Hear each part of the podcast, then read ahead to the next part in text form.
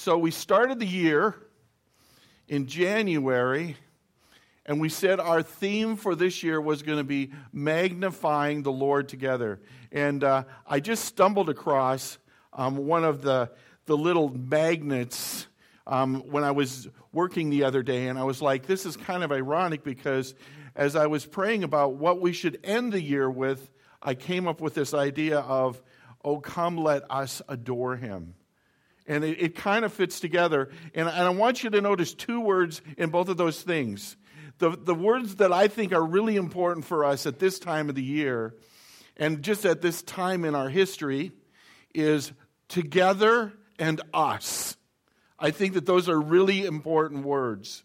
And I know that not all of you are in this room, and I hope that a lot of you are online, but we have to fight hard right now to be together as God's people and to be the us. Because there are so many ways that right now there is a, a desire to be divided somehow. So there's us's and them's, you know, and there's left and there's right, and there's up and there's down, and there's medium and there's large, and all of these different kinds of divisions. But I believe that God is calling us to just be us. And that we're supposed to come together and we're supposed to adore the Lord during this season.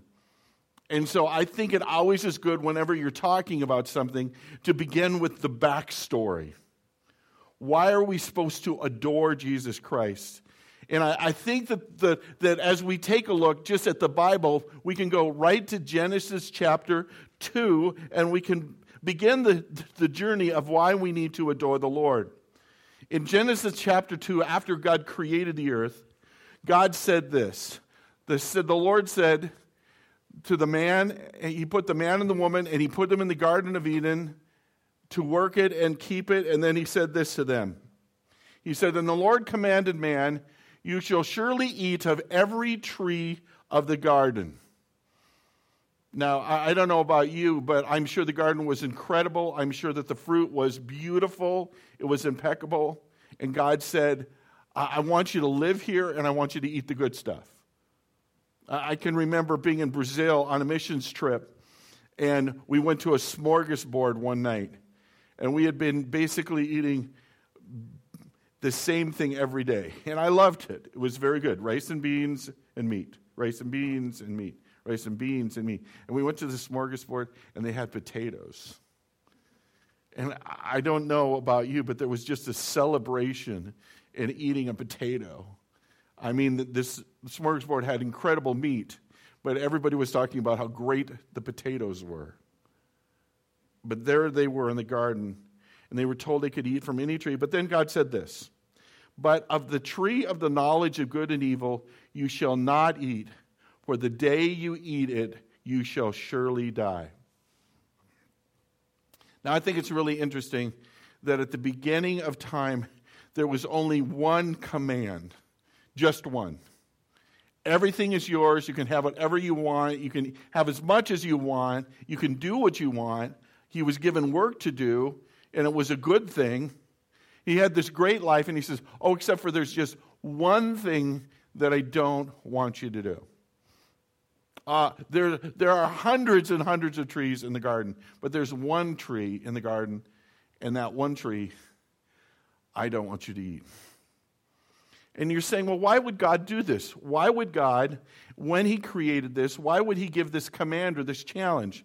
And the reason why is that when God created man, God created man to make choices. There's a fancy word for it. We call it the free will of man. God created us so that we could make choices. And I think that's a wonderful thing because God could have basically made it so there were no choices, there was no command, and you could just do whatever you want. And that's the world that some people want to live in, right? They want to live in a world where basically they can just do what they want. But God said, I want you to choose me, so I'm only going to give you one way that you can rebel against me or disobey me. And there's only one tree in the whole garden that I don't want you to eat from, and that's the tree of the knowledge of good and evil.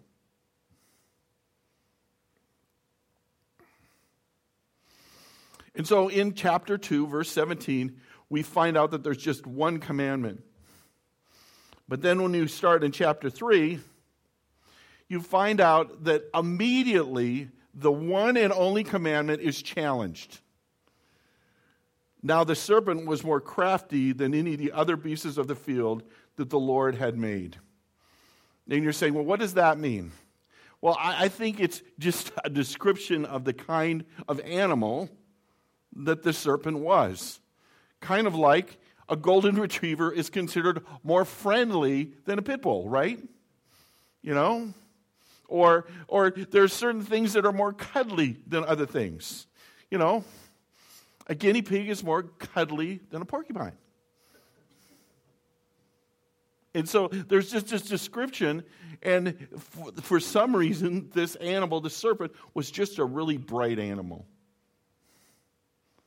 And, and, and that was the thing. He said to the woman, Did God actually say you should not eat of any tree in the garden? Now, the serpent, we understand as you read in more scripture that the serpent is being used by Satan to tempt them with the only thing they could do wrong. They could only do one thing wrong. And through the serpent, there's a temptation. It's like, did God, can you, can you, can you just see the serpent rolling his eyes going, did God really say you cannot eat from any tree in the garden? Because, you know, that's what happens. Have you ever noticed when you're not supposed to do anything, it seems like a much bigger deal? Even though there's only one tree that they can't eat of it, now all of a sudden, it, Satan always is trying to make it a bigger deal. And the woman said to the serpent, We are not to eat, we may eat from eat of the fruit of the trees in the garden. But God said, You should not eat the fruit of the tree that is in the midst, of the garden, neither shall you touch it, lest you die. Have you noticed that even we struggle sometimes and we make it worse? When I was 19 years old and I was struggling with my stepfather, who was willing to have rules in our house and was willing to say this over and over again I am not your friend, I am your father. And he liked rules because he was a cop.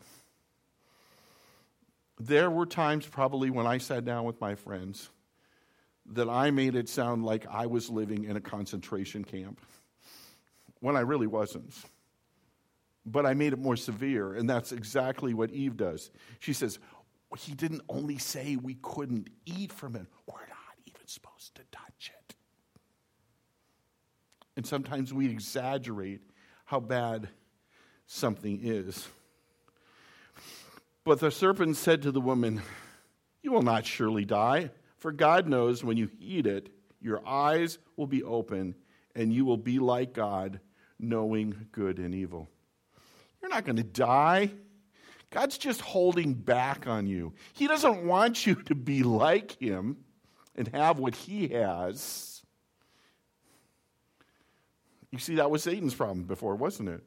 Satan's problem wasn't the fact that he wasn't a beautiful creature that was created by God to bring glory to him. Satan's problem was that he decided that instead of reflecting God, he was as good as God. And now he's poisoning Eve with the same idea. I don't think God would really do that. He's a loving God. Have you ever heard this one before? He's a loving, oh, he would never punish anyone. He loves all of us. You know? Once in a while, I'd get in trouble, and my dad would say, This is going to hurt you more than it hurts me. Because he was honest. So when the woman saw that the tree was good for food, and that it was a delight to the eyes, and that the tree was to be desired to make one wise, so she looked at it. You know, this is the thing about sin and rebelling against God that's so interesting is it's never ugly and unattractive. For some reason it always looks really good. There are not a, lot of people that have a weight problem because they eat broccoli too much. But there are people that have a weight problem because chocolate looks really good. And it's incredibly attractive. So, what did she do? She took the fruit and ate it. And she also gave some to her husband who was with her, and he ate. So it's interesting. You know, when I was a kid, I didn't understand this. I didn't understand that Adam was standing right there the whole time. Servant's having a conversation with Eve. Adam's standing there. She tries it and she goes, mm, good. And she gives it right to Adam. And they ate. And what happened? What happened to them had never, ever happened before, ever in history.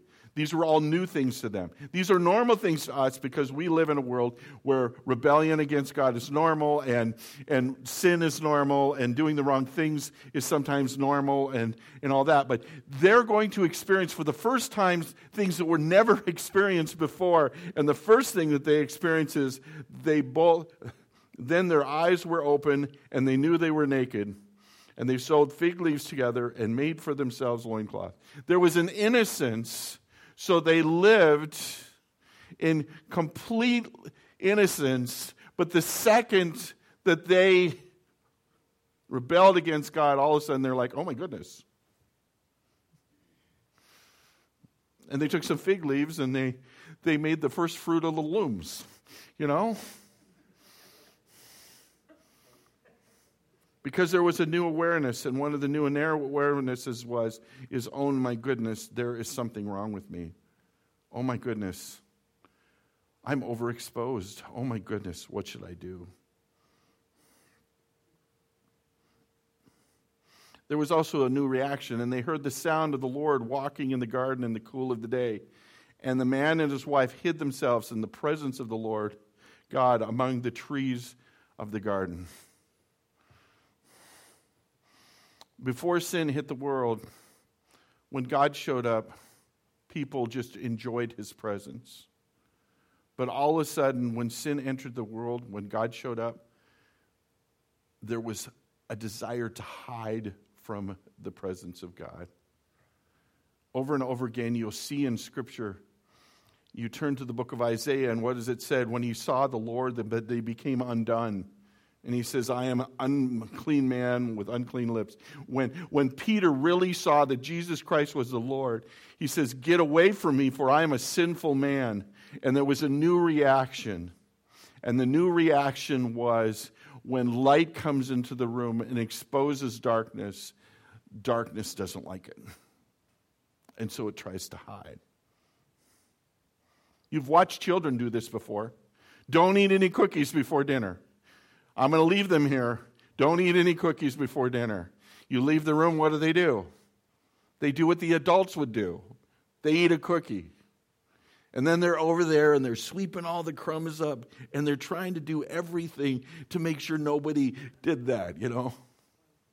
One of the funny stories about my stepfather is he built a little fear into me, so he literally would open up the cookie jar before he'd leave and he'd go, I know exactly how every cookie is sitting in here do not eat any cookies from the jar. And I, I can tell you, I would pull that jar over and I would lick up that lid and go, he probably can. I'm not going to eat a cookie. But there was a new reaction. And the new reaction was uh, there's something wrong with me and I need to hide. There's millions and millions of dollars every year made on this. There's something a little wrong with me. I need a new outfit. There's something a little wrong with me. I need a little more makeup. There's something wrong with me. I need a new pair of sunglasses. There's a way that we're always trying to just hide a little bit. But God seeks.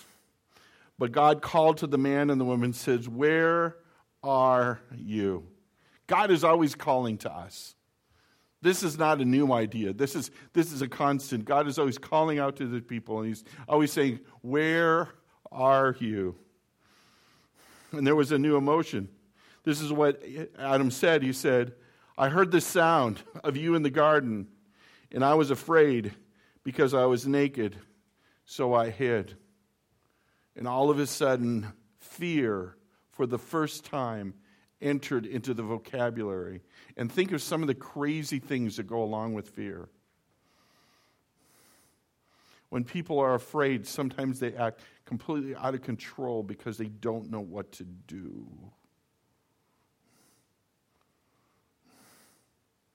We live in a society right now where, where there are more stations on the TV to explain how to be fearful and what to be afraid of than ever before.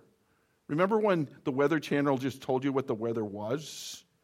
Instead of having all these specials on, this is how you can die during a hurricane. This is how you could die during a tornado. This is what a, people dying in a flood looks like. It's just on and on and on. News station after news station. Spectrum just changed, and so they have their own news thing now. And so whenever you turn Spectrum on, you have to listen to their news until you can get rid of them.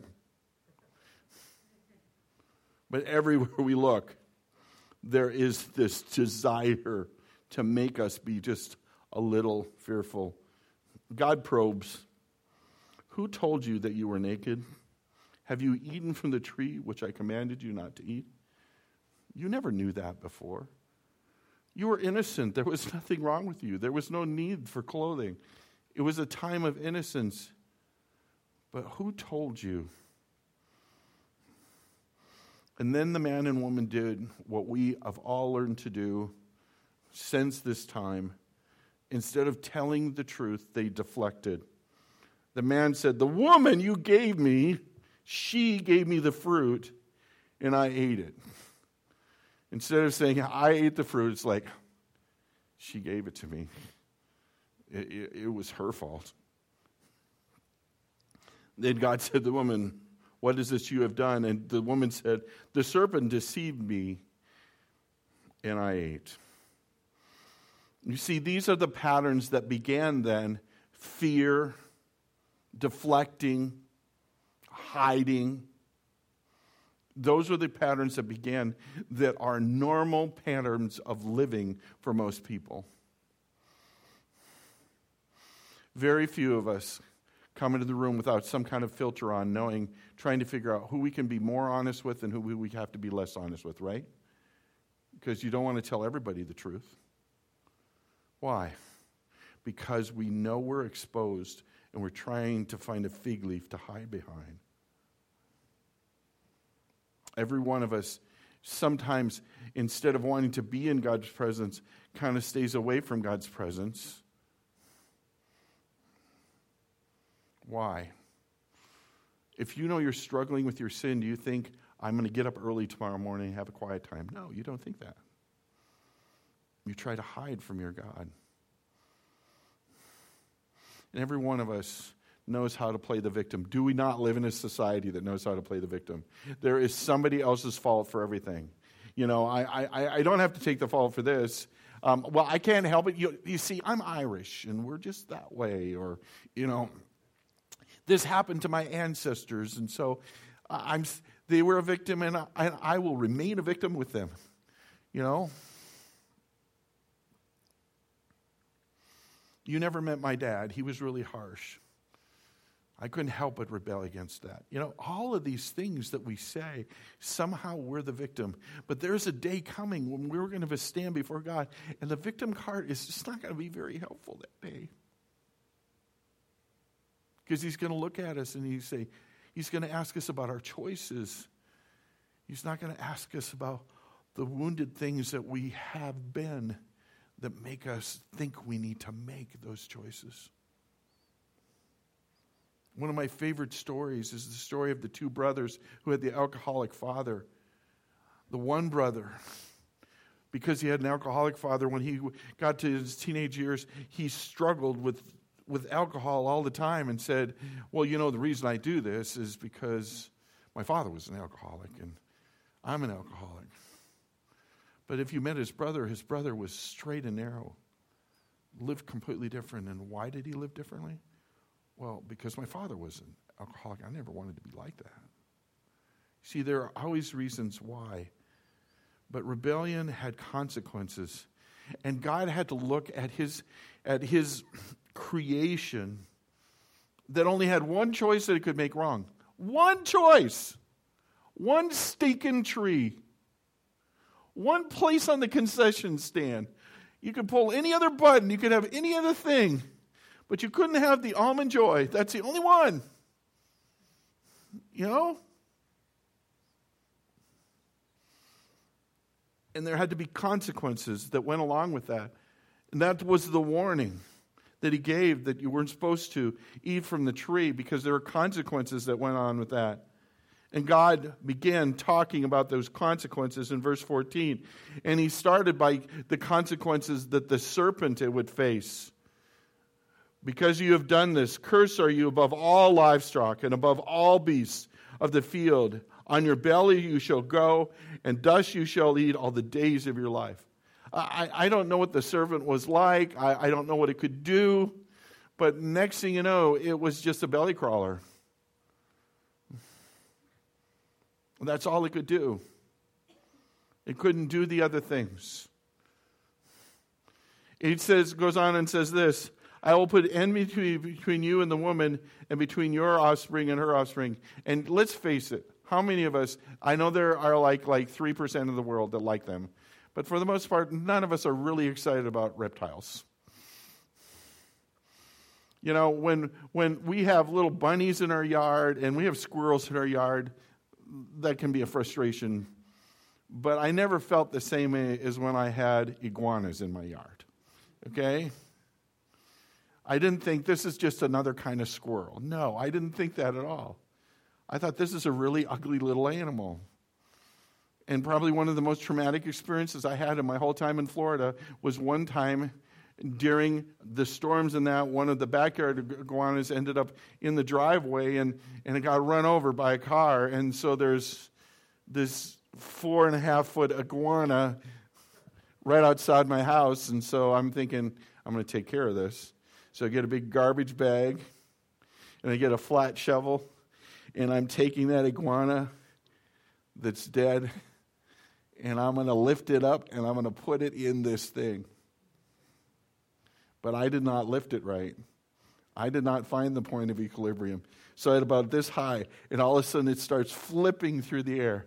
And my kids were watching me do this, and they said they have never seen dad scream like a girl.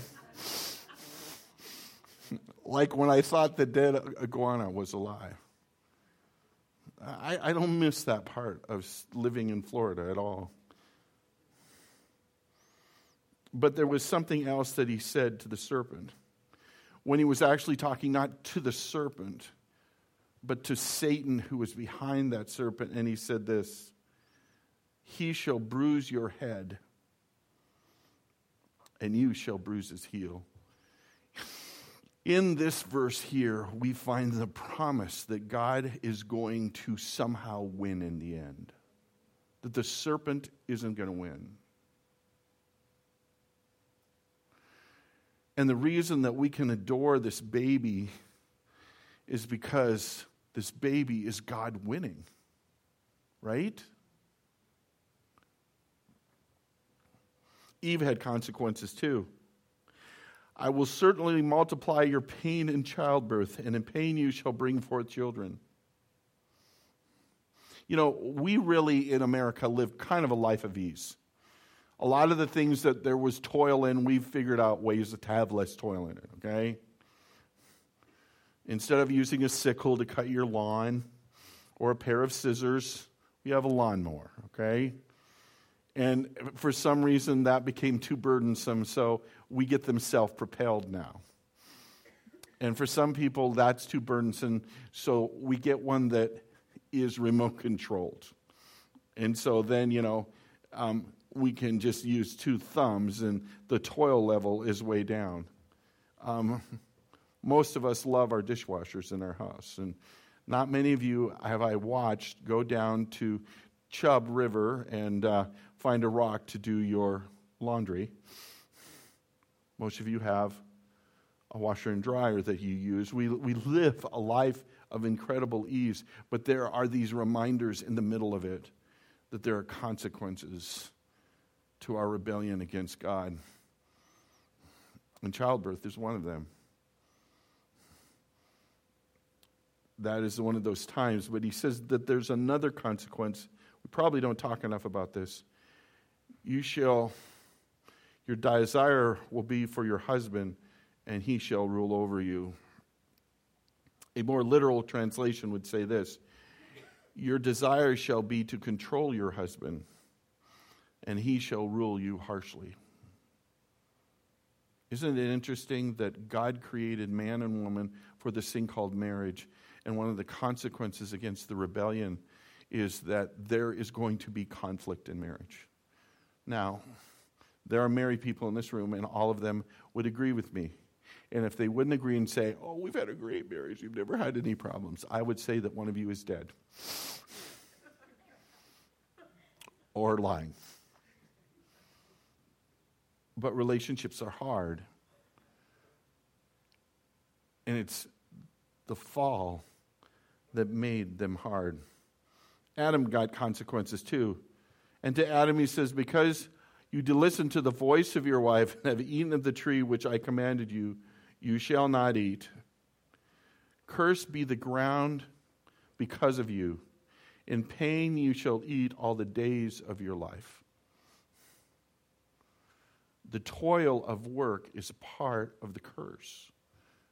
Work was supposed to be something that was joyful and, and, and good. Work isn't the punishment. The toil of work is what is the punishment. In fact, he goes on and says this thistles, thorns, and thistles it shall bring forth for you, and you shall eat of the plants of the field. Have you noticed that none of you ever have to go and take a little time to grow weeds? Have you ever noticed that? I mean, in this parking lot here, all we have is sand and more crushed sand and rocks. And somehow, weeds grow in it all the time. You don't have to, to make weeds happen, they just happen. I, I was thinking about the toil, and I was wondering, I wonder what the soil was like in the garden. I bet you it wasn't rocky like we have here. Everything about it, about work has challenges to it. If you go through the state of North Dakota, you'll see these beautiful fields, and at one corner of every field is a huge pile of rocks. Because not only do they grow a lot of wheat in the state of North Dakota, but it seems like those same fields grow new rocks every year. The toil. By the sweat of your face, you shall eat bread till you, you return to the ground. For out of it you were taken, and for you are dust, and to dust you will return. One of the consequences was literally that you would die physically. When they were in the garden originally, that wasn't a part of the plan. It was supposed to be an eternal existence. You see, the thing that's so interesting about God's word is you have Genesis 1 and 2, which is God creating everything. Genesis 3 is us messing it all up. And then you go all the way to, to Revelation chapter 20, which is the end of the mess up. And then, then in chapters 21 and 22 is the new created order and the new heavens and the earth. So, all of these chapters in the middle are God having to keep the promise that he made in chapter 3. And it's all of him working it out. You see, here's the reality we mirror Adam and Eve's rebellion to God's commandments. Every one of us do. Every one of us from childhood could do that. If our parents said no, we'd look at them and do it anyway, right? You, you remember those moments. Don't touch that. I said, don't touch that. Don't touch that.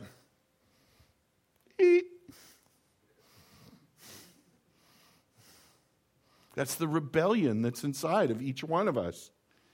You know, I, I, never, I've said it before, but I never taught my kids to be mean to each other.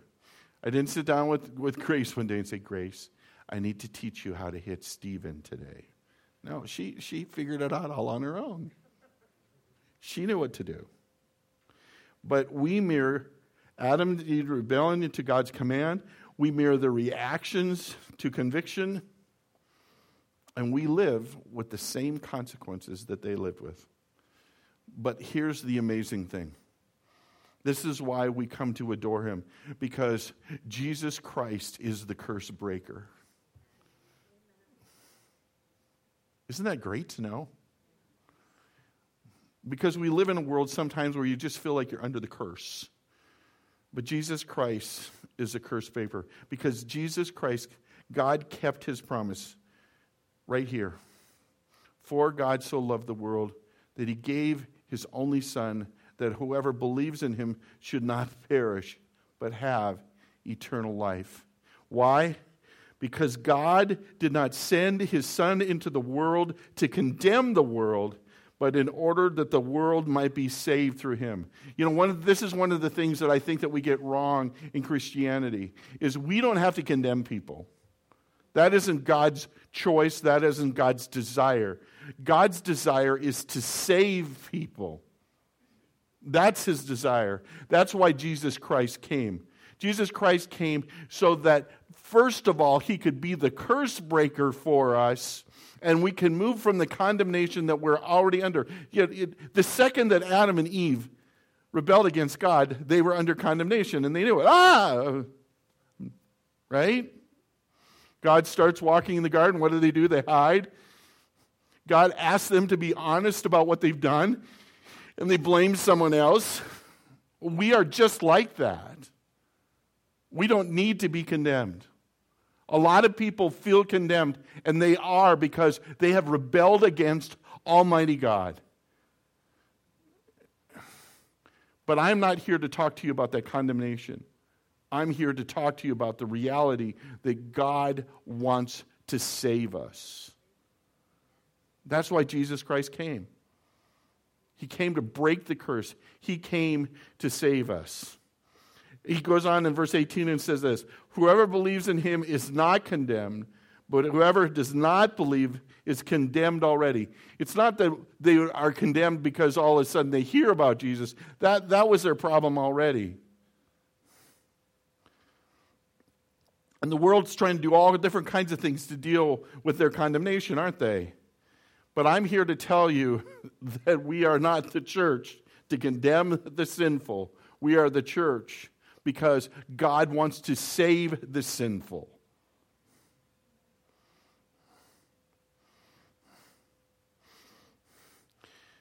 But he goes on in verse 19 and says this And this is the judgment that light has come into the world, and people love darkness rather than light because their deeds were evil.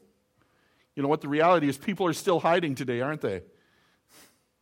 Have you ever had a conversation with somebody and all of a sudden they just go, I'm not that bad a person? And you go, I never said you were a bad person. And then they start listing these extreme things that are only on television. Uh, I've, I've, I've never shot anyone. Okay. And they, they start listing all these things, and you say, Why are you listing these things? Because in their heart of hearts, the Holy Spirit of God is saying, You need a Savior because you're condemned. Verse 20 says this For everyone who does wicked things hates the light and does not come into the light, lest his deeds be exposed. Uh, this was a real hard lesson for me to learn as a teenager. I just thought everybody was a good person. And I honestly believed everybody. And, and I can still remember the night that, that, you know, I had some convictions and I lived in a policeman's house, and that's kind of living like with a permanent breathalyzer test near you. Um, so I, we just didn't drink. I can remember being over at Jim Knutson's house and being in the basement, and we've been hanging out and doing stuff, and all of a sudden he goes behind this counter and he just starts pulling out all these different shaped bottles. And he looks at me and he goes, Jim, we're drinking now. I said, No, we're not. If that's what you want to do, that's fine. I'm just going to go home. And then he looked at me and he said, But Jim, you're drinking with me. I said, No, I don't think I am. And then he said something that only a 15 year old could say. He says, Jim, do you know who my dad is? I said, Yeah, I'm familiar with your dad. Do you know how powerful we are in this town? Yeah, I know you own some stuff. He says, We own half the mall. Wow, that's pretty incredible. And if you don't drink with me, I will ruin you. 15 year old.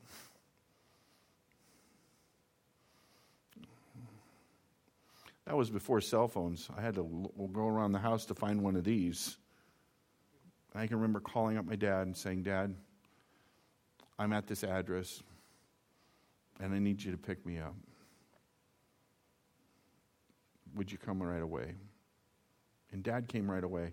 And here's the interesting thing about dad dad was pretty hard. But dad never asked me about why I needed to be picked up that day. You see, Jim Knutson had given himself over to those kinds of things. And so he was determined to have me walk in darkness with him. That, that's how the darkness is sometimes. It's not enough for them to be in the darkness, they want everybody to be just as dark as them. But here's the thing that is the thing that we need to remember. But whoever does what is true comes to the light, so it may be clearly seen that his deeds have been carried out in God.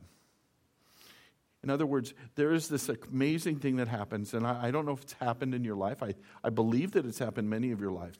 That at one point, instead of wanting to hide and rationalize away and, and, and, and somehow overlook your sinfulness, you, you decided that you needed a Savior.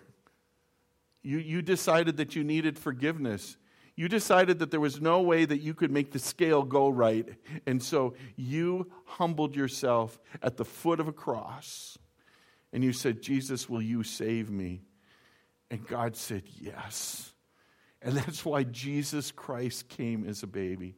Why should we adore him? Because that baby is the Savior of the world and breaks the curse of sin. Let's pray.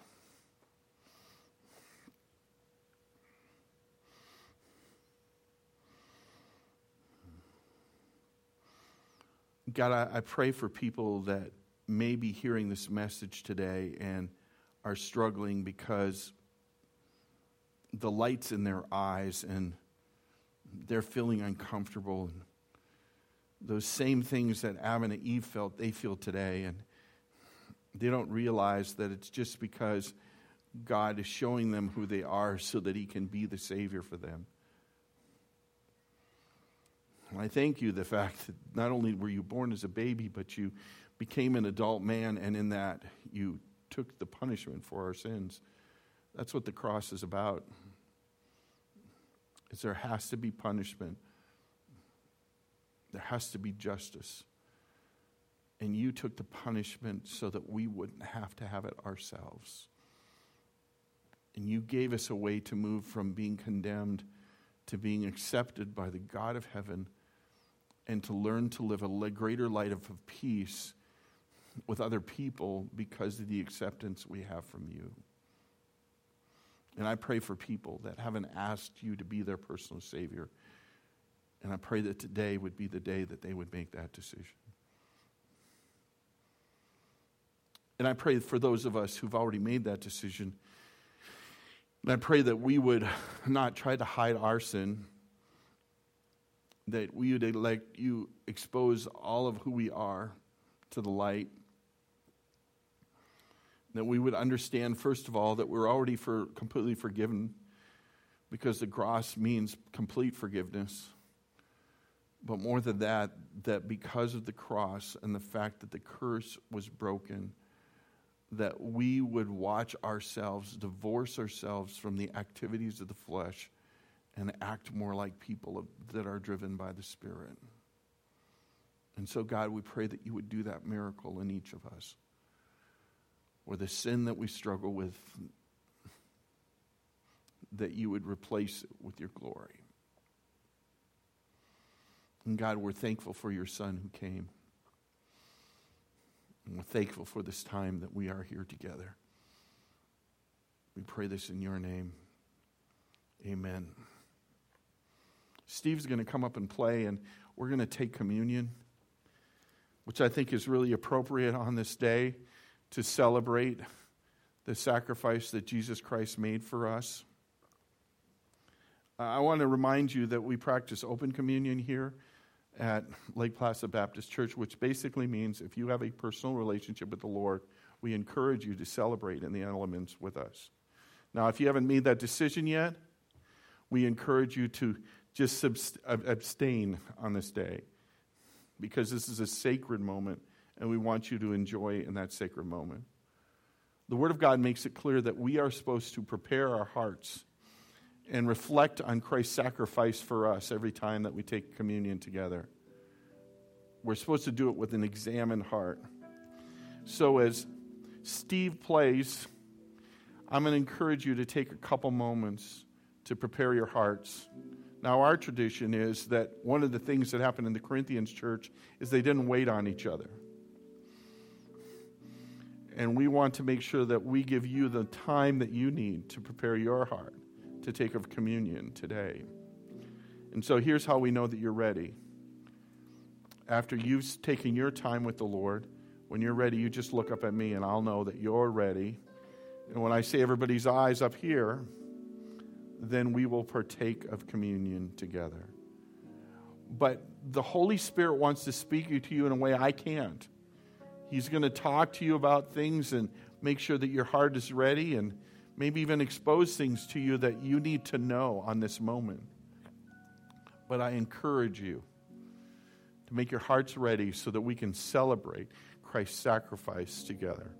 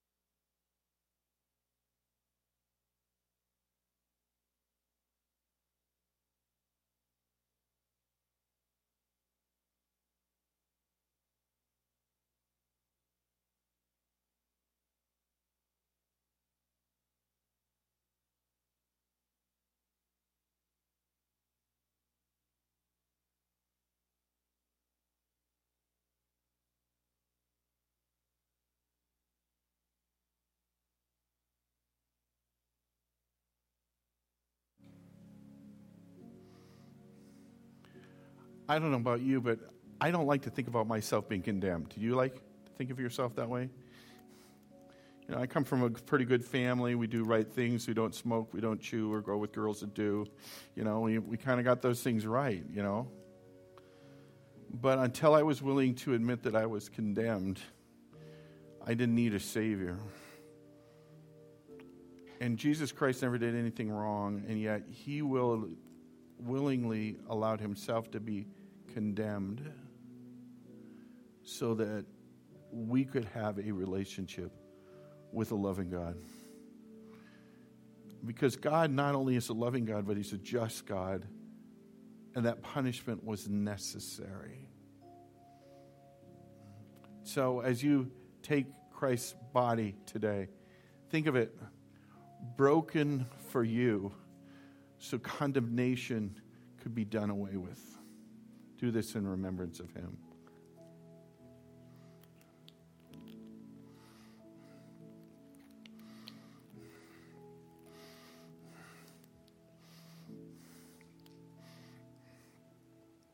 The miracle is this blood.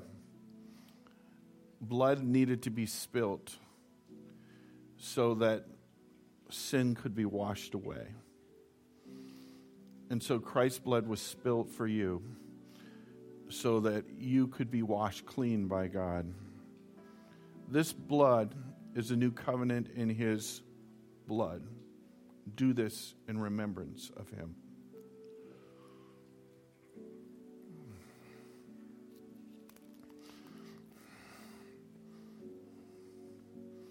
why don't you stand with me and put your mask on and let's sing this song as we think of this challenge that we want to adore the Lord together in this season.